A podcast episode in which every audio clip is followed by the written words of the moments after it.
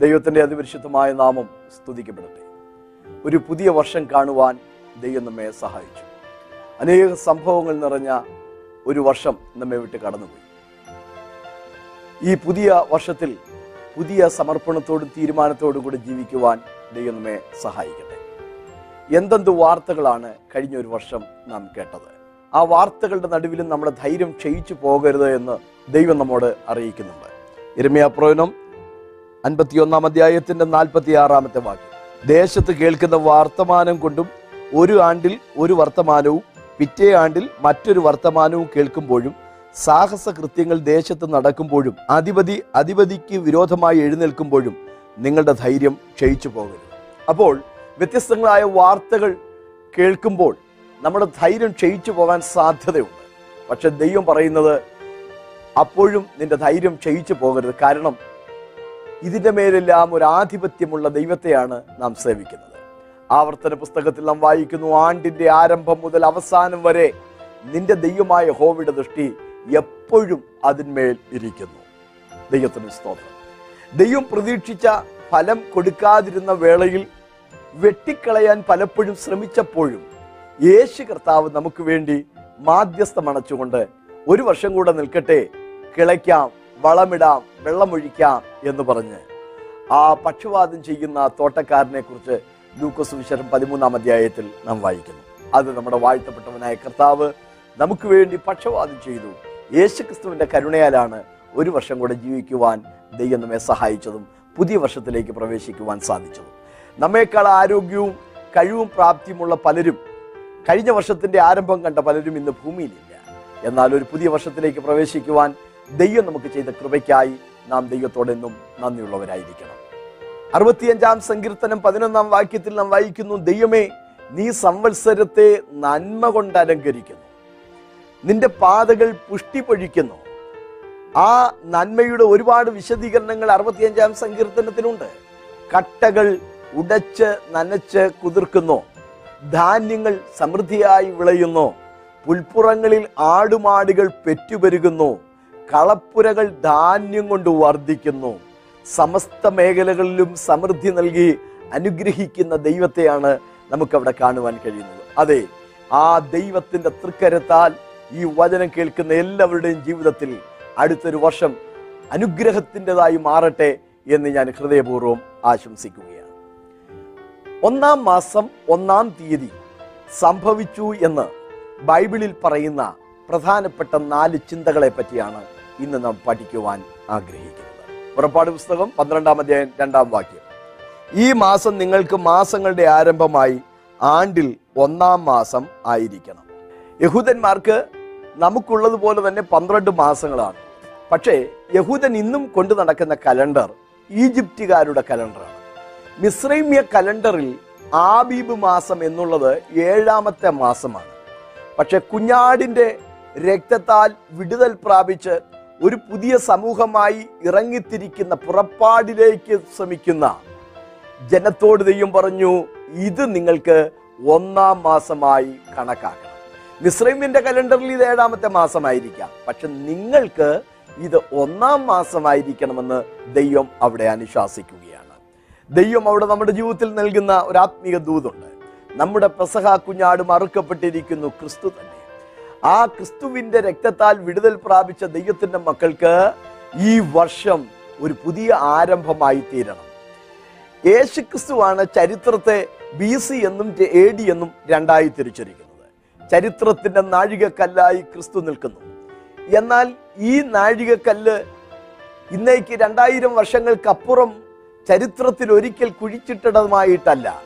നമ്മുടെയൊക്കെ ദൈനംദിന ജീവിതത്തിൽ ഈ നാഴികക്കല്ല് കുഴിച്ചിട്ട് ക്രിസ്തു ഇല്ലാതെ പോയ കാലഘട്ടം ക്രിസ്തു നമ്മുടെ ജീവിതത്തിലേക്ക് വന്ന കാലഘട്ടം അങ്ങനെ ഒരു വഴിത്തിരിവ് ആരംഭിക്കണമെന്ന് ദൈവം നമ്മെക്കുറിച്ച് ആഗ്രഹിക്കുകയാണ്. യേശുവിൽ ഒരുവനാകുമ്പോൾ അവൻ പുതിയ സൃഷ്ടിയാകുന്നു. കണ്ടാലും പഴയതെല്ലാം കഴിഞ്ഞുപോയി അവനൊരു പുതിയ സൃഷ്ടിയായി മാറുകയാണ്. ദൈവം പറഞ്ഞത് ഇത് നിങ്ങൾക്ക് ഒന്നാം മാസമായി മാറണം. ആർക്കാണ്? പെസഹ കുഞ്ഞാടിനെ അറുത്ത് പുളിപ്പില്ലാത്ത അപ്പം ഭക്ഷിക്കുന്ന നിങ്ങൾക്ക് ഇത് ഒന്നാം മാസമായിരിക്കണം എന്നാണ് ദൈവം പറഞ്ഞത്. അവിടെ ഇസ്രായേൽ മക്കൾ പുറപ്പെട്ട് പോകാൻ ഒരുമ്പെടുമ്പോൾ അവർ ശ്രദ്ധിക്കേണ്ടുന്ന മൂന്ന് പ്രധാന കാര്യങ്ങൾ കൂടെ ദൈവം പറയുകയുണ്ടായി. പുറപ്പാട് പുസ്തകം പന്ത്രണ്ടാം അധ്യായത്തിൽ നാൽപ്പത്തി എട്ടാമത്തെ വാക്യം. ഒരു അന്യജാതിക്കാരൻ നിന്നോടുകൂടെ പാർത്ത് പെസക ആചരിക്കുന്നു എങ്കിൽ അവനുള്ള ആണൊക്കെയും പരിച്ഛേദന ഏൽക്കണം. പരിച്ഛേദനയില്ലാത്ത ഒരുത്തനും അത് തിന്നരുത്. യഹൂദന് ദൈവം നൽകിയ ദൈവത്തോടുള്ള ഉടമ്പടിയുടെ അടയാളമായ പരിച്ഛേദന സ്വീകരിച്ചിട്ടില്ലാത്ത ഒരുത്തനും പെസഹ ഭക്ഷിക്കരുത് എന്നാണ് അവിടെ ദൈവം പറഞ്ഞത്. പഴയ നിയമത്തിൽ യഹൂദന്റെ ഒരു അടയാളമായി പരിച്ഛേദന സ്വീകരിച്ചു.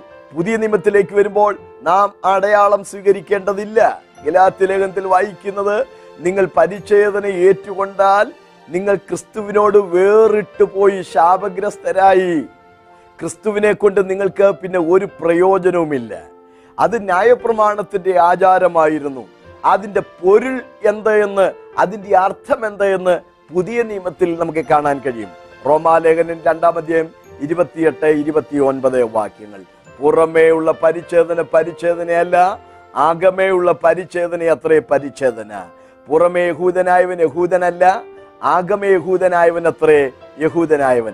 അവനും മനുഷ്യരാലല്ല ദൈവത്താൽ തന്നെ പുകഴ്ച ലഭിക്കും. ക്രൈസ്തലോ. ഫിലിപ്പ്യ ലേഖനം മൂന്നിന്റെ മൂന്നിൽ പൗലോസ് പറയുന്നുണ്ട് നാമല്ലോ പരിച്ഛേദനക്കാർ.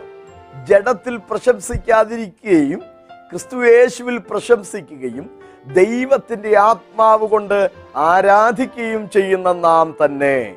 എവിടെയാണ് നമുക്ക് പരിശോധന ലഭിക്കുന്നത്? അപ്പോസ്തല പ്രവൃത്തി ഏഴിന്റെ അൻപത്തി ഒന്ന് ചെവിക്കും ഹൃദയത്തിനും പരിച്ഛേദനയുള്ളവരായിരിക്കുകയും പഴയ നിയമത്തിൽ കത്തി കൊണ്ടും കല്ലുകൊണ്ടും ഒക്കെ പരിച്ഛേദന നടത്തിപ്പോന്നു. എന്നാൽ പുതിയ നിയമത്തിലേക്ക് വരുമ്പോൾ കൊലോസ് ലേഖനം രണ്ടിന്റെ പതിനൊന്നിൽ വായിക്കുന്നു. കൈകൊണ്ട് അല്ലാത്ത പരിച്ഛേദനയും നമുക്ക് സ്വീകരിക്കുവാൻ കഴിഞ്ഞിരിക്കുന്നു. അത് യേശു ക്രിസ്തുവിനെ സ്വീകരിച്ചതിലൂടെ ലഭിച്ച ഒരു പുതിയ സൃഷ്ടിയായി മാറിയ ഹൃദയത്തിന് പരിവർത്തനം വന്ന യേശു ക്രിസ്തുവിന് വേണ്ടി ജീവിതം വിനയപ്പെടുത്തിയ വിധേയപ്പെടുത്തിയ ഒരു പുത്തൻ അനുഭവമാണ്. ആ അനുഭവമുള്ളവർ വേണം പെസഹ ഭക്ഷിക്കുവാൻ. യേശുവിന്റെ രക്തത്താൽ വിടുതൽ പ്രാപിച്ചുകൊണ്ട് വേണം ഒരു പുതിയ ആരംഭത്തിലേക്ക് വരുവാൻ. മറ്റൊരു വ്യവസ്ഥ അവിടെ വായിക്കുന്നത് പുറപ്പാട് പന്ത്രണ്ടിന്റെ ഇരുപതിലാണ്. പുളിച്ചത് യാതൊന്നും നിങ്ങൾ തിന്നരുത്. നിങ്ങളുടെ വാസസ്ഥലങ്ങളിലെല്ലാം പുളിപ്പില്ലാത്ത അപ്പം തിന്നണം. യഹൂദൻ പുറപ്പെടാൻ തുടങ്ങുകയാണ്. പക്ഷെ ദൈവം പറഞ്ഞു നിങ്ങൾ പുളിപ്പില്ലായ്മ കൊണ്ട് ഉത്സവം ആചരിക്കണം കുരുന്തലേഖനത്തിൽ നമ്മൾ വായിക്കുന്നുണ്ട് സത്യവും സ്വച്ഛവുമായ പുളിപ്പില്ലായ്മ കൊണ്ട് തന്നെ ഉത്സവം ആചരിക്കുക പഴയനിമത്തിൽ പുളിച്ച മാവ് ഉപയോഗിക്കരുത് എന്ന് ദൈവം അവിടെ പറഞ്ഞപ്പോൾ പുതിയ നിയമത്തിൽ പുളിച്ച മാവ് എന്താണെന്നുള്ളതിനെ കുറിച്ച് മൂന്ന് വ്യക്തമായ വിശദീകരണങ്ങളുണ്ട്.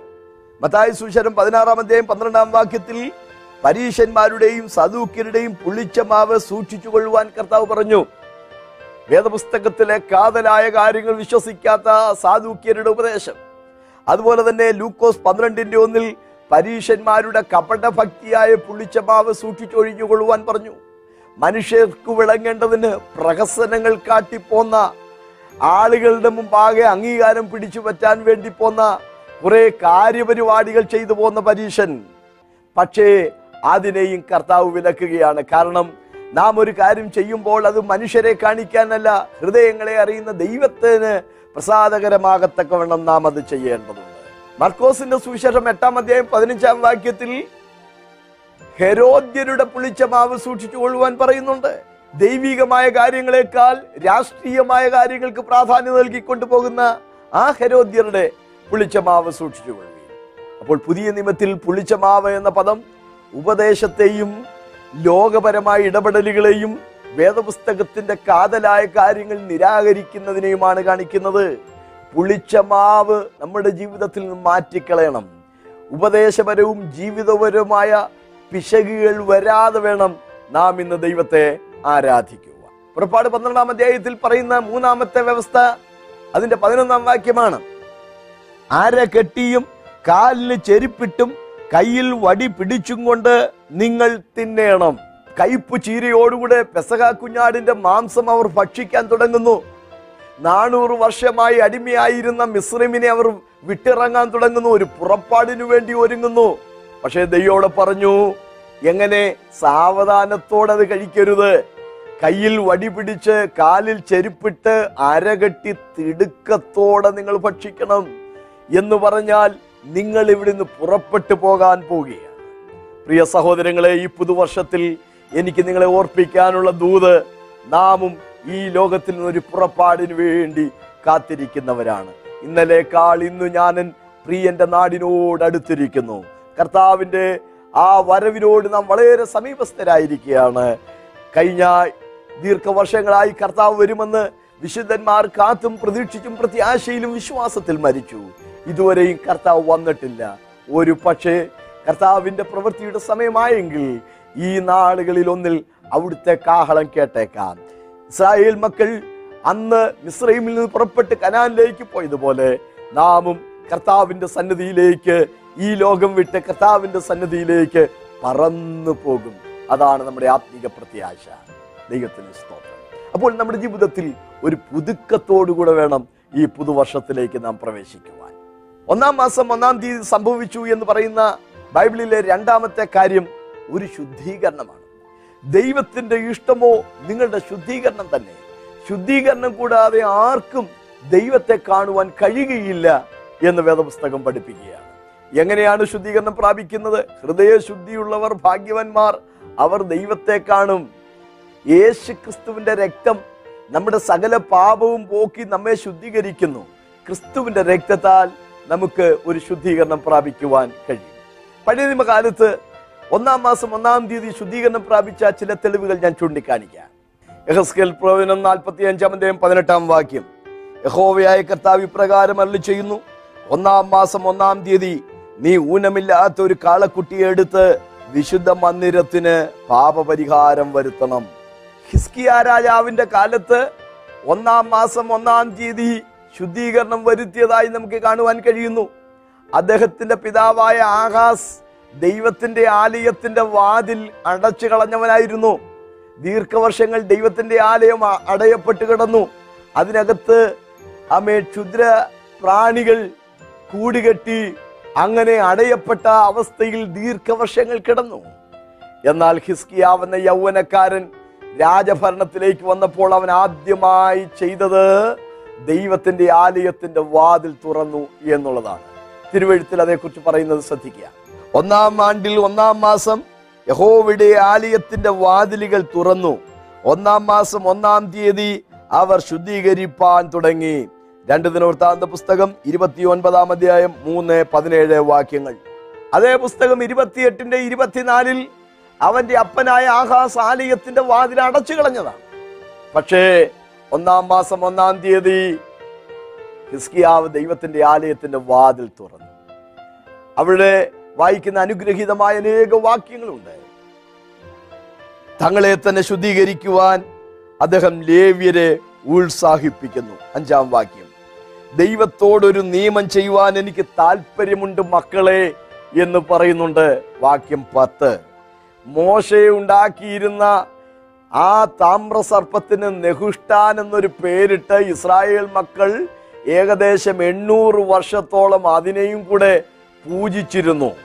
ആ നെഹുഷ്ടാൻ എന്ന നികൃഷ്ടമായ വിഗ്രഹത്തെ തല്ലി ഉടച്ച് അതിനെ വലിച്ചെറിഞ്ഞ് ജനത്തിന്റെ ഇടയിൽ ഒരു വലിയ ശുദ്ധീകരണം തന്നെ ഹിസ്കിയാവ് വരുത്തിയതായി വേദപുസ്തകത്തിൽ നമുക്ക് കാണാൻ കഴിയും.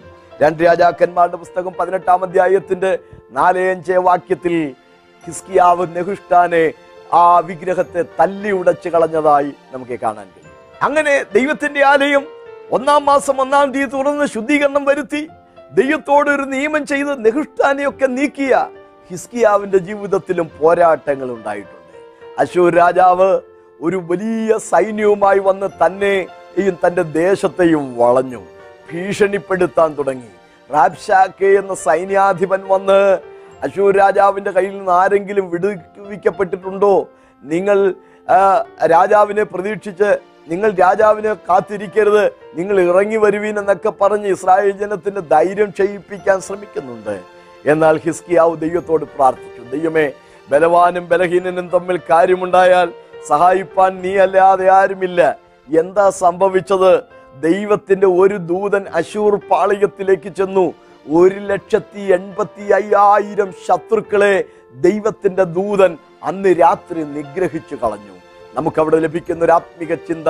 പ്രിയ സഹോദരങ്ങളെ ഭാഗം നാം ശുദ്ധീകരണം പ്രാപിച്ചാൽ പൂർവികമായി നിലനിൽക്കുന്ന ചില ദുരാചാരങ്ങൾ നിർത്തിക്കൊണ്ട് ദൈവത്തോടൊരു പുതിയ നിയമം ചെയ്യാൻ നിങ്ങൾ തയ്യാറായാൽ നിങ്ങൾക്ക് വേണ്ടി ദൈവം യുദ്ധം ചെയ്യുന്നത് ഈ ദിവസങ്ങളിൽ കണ്ണാലെ കാണുവാൻ ദൈവം നിങ്ങൾക്ക് അവസരം നൽകാൻ പോവുകയാണ്. ദൈവത്തിന് സ്തോത്രം. എത്ര മഹാസൈന്യമാണ് തനിക്ക് നേരെ വന്നത്? പക്ഷെ സൈന്യ ബഹുത്വത്താൽ രാജാവ് ജയം പ്രാപിക്കുന്നില്ല. ബലാധിക്യം കൊണ്ട് വീരൻ രക്ഷപ്പെടുന്നുമില്ല. ഹോവിടെ കണ്ണ് തന്റെ നീതിമാന്മാരുടെ മേലും തന്റെ ദയക്കായി പ്രത്യാശിക്കുന്നവരുടെ മേലും ഇരിക്കുന്നു. ക്ഷാമത്തിൽ അവരെ ജീവനോടെ രക്ഷിപ്പാൻ പ്രാണഭയത്തിൽ മരണത്തിൽ അവരെ ജീവനോടെ രക്ഷിപ്പാൻ ദൈവത്തിന്റെ കണ്ണ് തന്റെ ഭക്തന്മാരുടെ മേലുണ്ട്. ഇന്ന് പകലിൽ ദൈവത്തോട് നിങ്ങൾ വ്യക്തിപരമായ ഒരു ഉടമ്പടി ചെയ്യുമെങ്കിൽ തീർച്ചയായും ഈ ദൈവത്തിന്റെ പരിപാലനം നിങ്ങൾക്ക് ആസ്വദിക്കുവാൻ സാധിക്കുന്നതാണ്. ദൈവത്തിന്റെ സ്തോത്രം. ശുദ്ധീകരണത്തിന് വേണ്ടി ഒരുമ്പെട്ട മറ്റൊരു വ്യക്തി യസ്ര എന്ന പുരോഹിതനാണ്.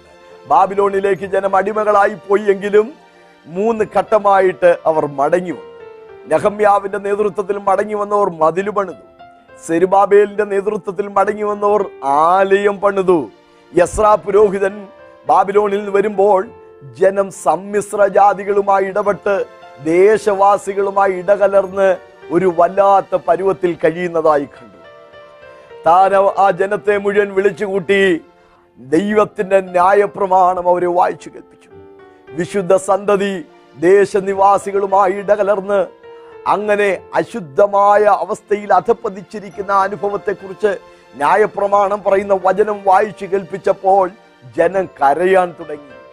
എസ്ര പറഞ്ഞു അന്യജാതിക്കാരത്തികളെ വിവാഹം ചെയ്തിരിക്കുന്നവരൊക്കെയും തങ്ങളുടെ ഭാര്യമാരെ ഉപേക്ഷിക്കണം. അവിശ്വാസികളുമായി ഇണയില്ല പിണകൂടാൻ പാടില്ല. അവരിൽ ചിലർ പറഞ്ഞു ഞങ്ങൾക്കത് പ്രയാസമാണ്. ഞങ്ങളുടെ ഭാര്യമാരായി തീർന്നുപോയി അവർ. അവരിൽ പിറന്ന കുഞ്ഞുങ്ങൾ ഞങ്ങൾക്കുണ്ട്. അവരെ തിരസ്കരിക്കുക എന്നുള്ളത് ദുഷ്കരമായ കാര്യമാണ്. പക്ഷേ യസ്ര ദൈവത്തിന്റെ വചനത്തിൽ നിലനിന്നു.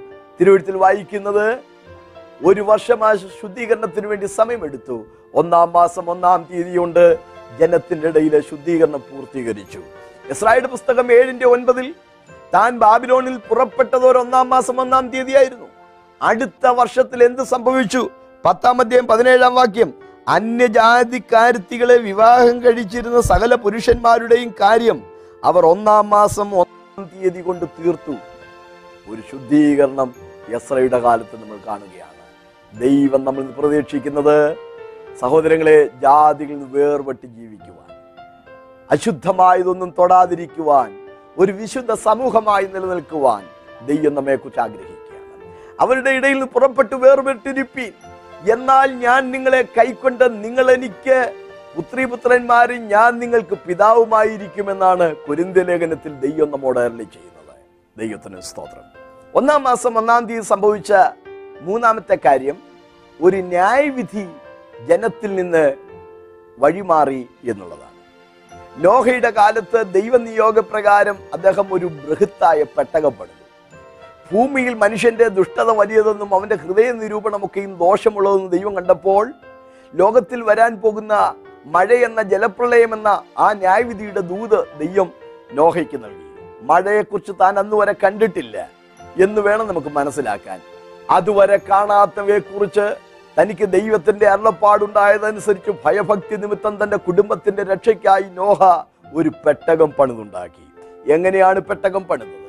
ദൈവം പറഞ്ഞ അളവനുസരിച്ച് ദൈവം പറഞ്ഞ തടി ഉപയോഗിച്ച് ദൈവം പറഞ്ഞതുപോലെ അകത്തും പുറത്തും കീൽ തേച്ച് ദൈവം പറഞ്ഞതുപോലെ തട്ടുകൾ ഉണ്ടാക്കി അതിനകത്ത് അറകൾ നിർമ്മിച്ച് ഗോഫർ മരം കൊണ്ട് ദൈവം പറഞ്ഞ കൃത്യമായ അളവനുസരിച്ച് നോഹെ ഒരു പെട്ടകം പണിതു. അദ്ദേഹം ഉണ്ടാക്കി വെച്ചത് കരയിലായിരുന്നു.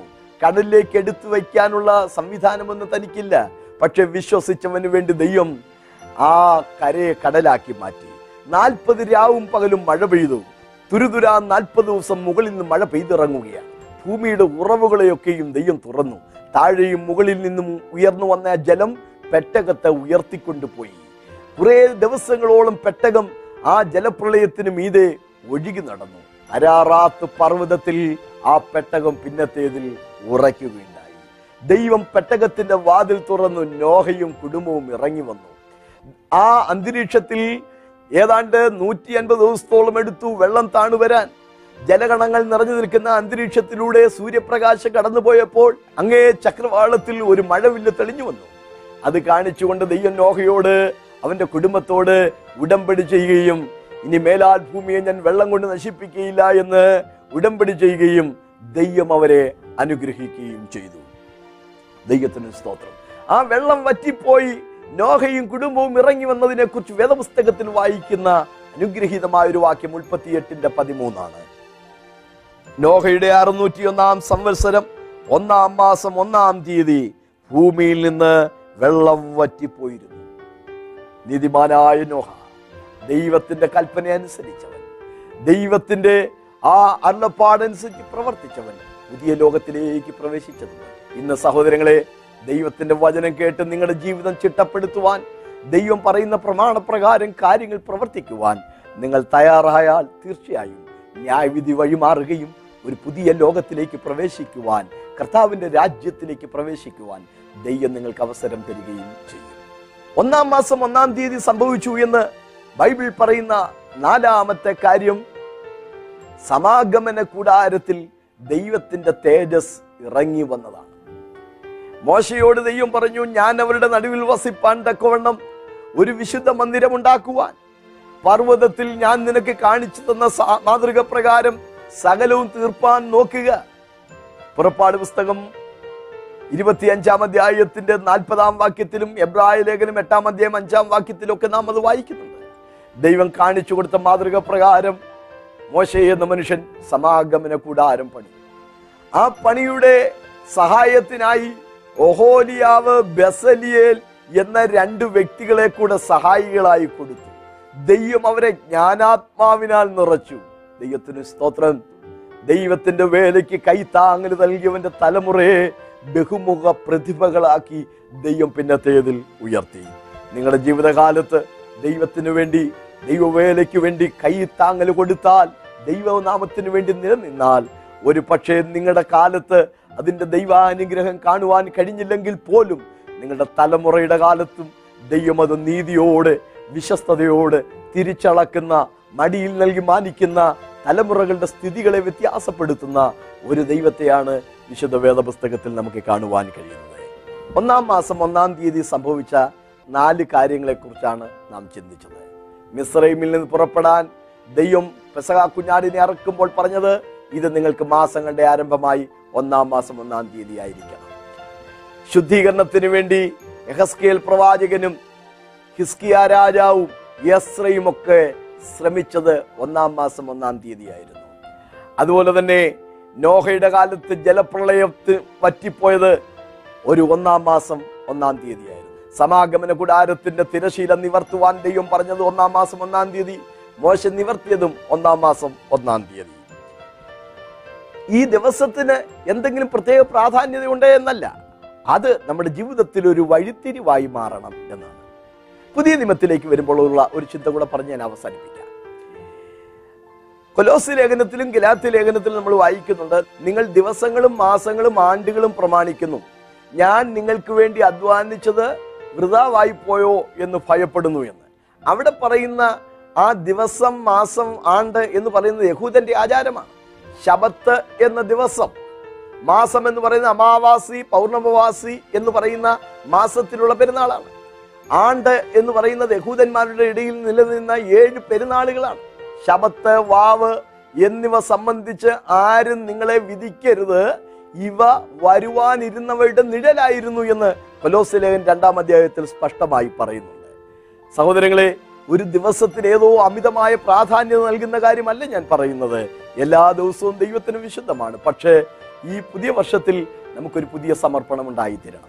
ബൈബിൾ പ്രകാരമുള്ള പുതിയ വർഷം എന്ന് പറയുന്നത് ജനുവരി ഒന്നല്ല ഏപ്രിൽ മാസം ഒന്നാം തീയതിയാണ്. കാരണം ആബിബ് മാസം ഒന്നാം തീയതി എന്ന് പറയുന്നത് ഏപ്രിൽ മാസമാണ് യഹൂദന്റെ പെസഹ അന്നാണ് നടത്തുമായിരുന്നത്. നമുക്കത് അറിയാം ബാങ്കുകളുടെ കണക്കുകൾ ഇപ്പോഴും ക്ലോസ് ചെയ്യുന്നത് മാർച്ച് മുപ്പത്തി ഒന്നിനാണ് ഏപ്രിൽ ഒന്നാം തീയതിയാണ് ബാങ്കുകളുടെ പുതുവർഷം ആരംഭിക്കുന്നത്. ബൈബിൾ പ്രകാരം പുതുവർഷം എന്ന് പറയുന്നത് ഏപ്രിലാണ്. ഗ്രിഗേറിയൻ കലണ്ടർ കൊണ്ട് നടക്കുന്ന നമ്മുടെ പുതുവർഷം ജനുവരി ഒന്നാണ്. ദിവസത്തിന്റെ പ്രാധാന്യതയേക്കാൾ അധികം ജനുവരി ഒന്നാം തീയതിക്ക് എന്തോ പ്രത്യേകതയുണ്ട് എന്നല്ല ഞാൻ പറയുന്നത്. ഒരു പുതിയ സമർപ്പണം ഉണ്ടായി ദൈവത്തെങ്കിലേക്ക് തിരിയുവാൻ നമുക്ക് ദൈവം കൃപ ചെയ്യട്ടെ. സംവത്സരത്തെ നന്മ കൊണ്ട് അലങ്കരിക്കുന്ന ദൈവം ഈ കേൾവിക്കാർക്ക് ഈ പുതുവർഷം അനുഗ്രഹത്തിന്റെതാക്കി തീർക്കട്ടെ എന്ന് ഞാൻ പ്രാർത്ഥിക്കുകയാണ്. ഹബക്കുക്കിന്റെ പ്രവചനം മൂന്നാം അധ്യായം രണ്ടാം വാക്യം. ദൈവമേ ആണ്ടുകൾ കഴിയും മുമ്പേ നിന്റെ പ്രവൃത്തിയെ ജീവിപ്പിക്കണം. ആത്മീയ ലോകത്തിൽ പലരും വിശ്വാസത്തിൽ ക്ഷയിച്ചവരായും വിശ്വാസത്തിൽ ക്ഷീണിച്ചവരായും കാണപ്പെടുന്നു. സഹോദരങ്ങളെ നിങ്ങളുടെ മടങ്ങി വരവിന്റെ വർഷമായി ദിവസമായി ഇത് തീരട്ടെ. നമുക്ക് ദൈവത്തോട് പ്രാർത്ഥിക്കാം. ദൈവമേ ആണ്ടുകൾ കഴിയും മുമ്പേ ഞങ്ങളെ ജീവിപ്പിക്കണമേ. നമുക്ക് പ്രാർത്ഥിക്കാം. സർവശക്തനായ ദൈവമേ സ്വർഗസപിതാവേ ഈ പുതുവർഷ പുലരിയിൽ ദൈവത്തോട് പുതിയ നിയമം ചെയ്ത് ഹിസ്കിയാവ് പറഞ്ഞതുപോലെ ദൈവത്തോട് പുതിയ നിയമം ചെയ്യുവാൻ എനിക്ക് താല്പര്യമുണ്ട് എന്ന് പറഞ്ഞതുപോലെ ദൈവത്തോട് പുതിയ ഉടമ്പടി ചെയ്ത് മുന്നോട്ട് പോകുവാൻ ഈ പ്രിയപ്പെട്ടവർക്ക് ദൈവം കൃപ ചെയ്യണമേ. സമാഗമന കൂടാരത്തിൽ ദൈവത്തിന്റെ തേജസ് ഇറങ്ങി വന്നതുപോലെ ഇവരുടെ ജീവിതത്തിൽ സംഭവിക്കട്ടെ. നോഹയുടെ കാലത്ത് ജലപ്രളയത്തിന്റെ ന്യായവിധിയുടെ നാളുകൾ മാറിപ്പോയതുപോലെ ഇവരുടെ ജീവിതത്തിലെ ന്യായവിധികൾ മാറിപ്പോകട്ടെ. ഒരു പുതിയ ആരംഭം ഇസ്രായേൽ മക്കൾക്ക് ആ മാസം സംഭവിച്ചതുപോലെ ഈ വചനം കേൾക്കുന്ന എല്ലാവരുടെയും ജീവിതത്തിൽ സംഭവിക്കേണ്ടതിനായി ഞാൻ ദൈവസന്നിധിയിൽ പ്രാർത്ഥിക്കുന്നു. ഈ പുതിയ വർഷം പുതിയ തീരുമാനത്തോടും പ്രതിഷ്ഠയോടും കൂടെ ദൈവസേവയിൽ എരിവുള്ളവരായി ദൈവരാജ്യത്തിന് വേണ്ടി പ്രയോജനപ്പെടുന്നവരായി കർത്താവിന്റെ മടങ്ങി വരവിന് വേണ്ടി പ്രതീക്ഷയോടും പ്രത്യാശയോടും വിശുദ്ധിയോടും കൂടെ കാത്തു നിൽക്കുന്നവരായി മുന്നോട്ട് പോകുവാൻ ഈ വചനം കേട്ട എല്ലാവരെയും ദൈവം കൃപ ചെയ്ത് അനുഗ്രഹിക്കണം. പ്രാർത്ഥന കേൾക്കുന്നതിനായിട്ട് സ്തോത്രം. യേശുവിൻ നാമത്തിൽ തന്നെ. ആമേ നെടുമ്പാശ്ശേരി കൊച്ചിൻ ഇന്റർനാഷണൽ എയർപോർട്ടിൽ നിങ്ങൾ വരുമ്പോൾ വളരെ അനുഗ്രഹിക്കപ്പെട്ട ഒരു ആത്മീയ ആരാധന അവിടെയുണ്ട്. കുട്ടികൾക്ക് വേണ്ടിയുള്ള വചന പഠനം യുവജനങ്ങൾക്ക് വേണ്ടിയുള്ള ആത്മീയ മീറ്റിങ്ങുകൾ സഹോദരിമാർക്ക് വേണ്ടിയുള്ള ആത്മീയ സമ്മേളനങ്ങൾ ഉപവാസ പ്രാർത്ഥനകൾ മധ്യസ്ഥ പ്രാർത്ഥനകൾ കൗൺസിലിങ്ങുകൾ ഞായറാഴ്ച വിശുദ്ധ സഭായോഗം. ഇങ്ങനെ അനുഗ്രഹിക്കപ്പെട്ട ആത്മീയ ആരാധനയിൽ വന്ന് സംബന്ധിക്കുവാൻ കർത്താവിന്റെ നാമത്തിൽ ഞങ്ങൾ നിങ്ങളെ ക്ഷണിക്കുന്നു. ദൈവം നമ്മെ അനുഗ്രഹിക്കട്ടെ.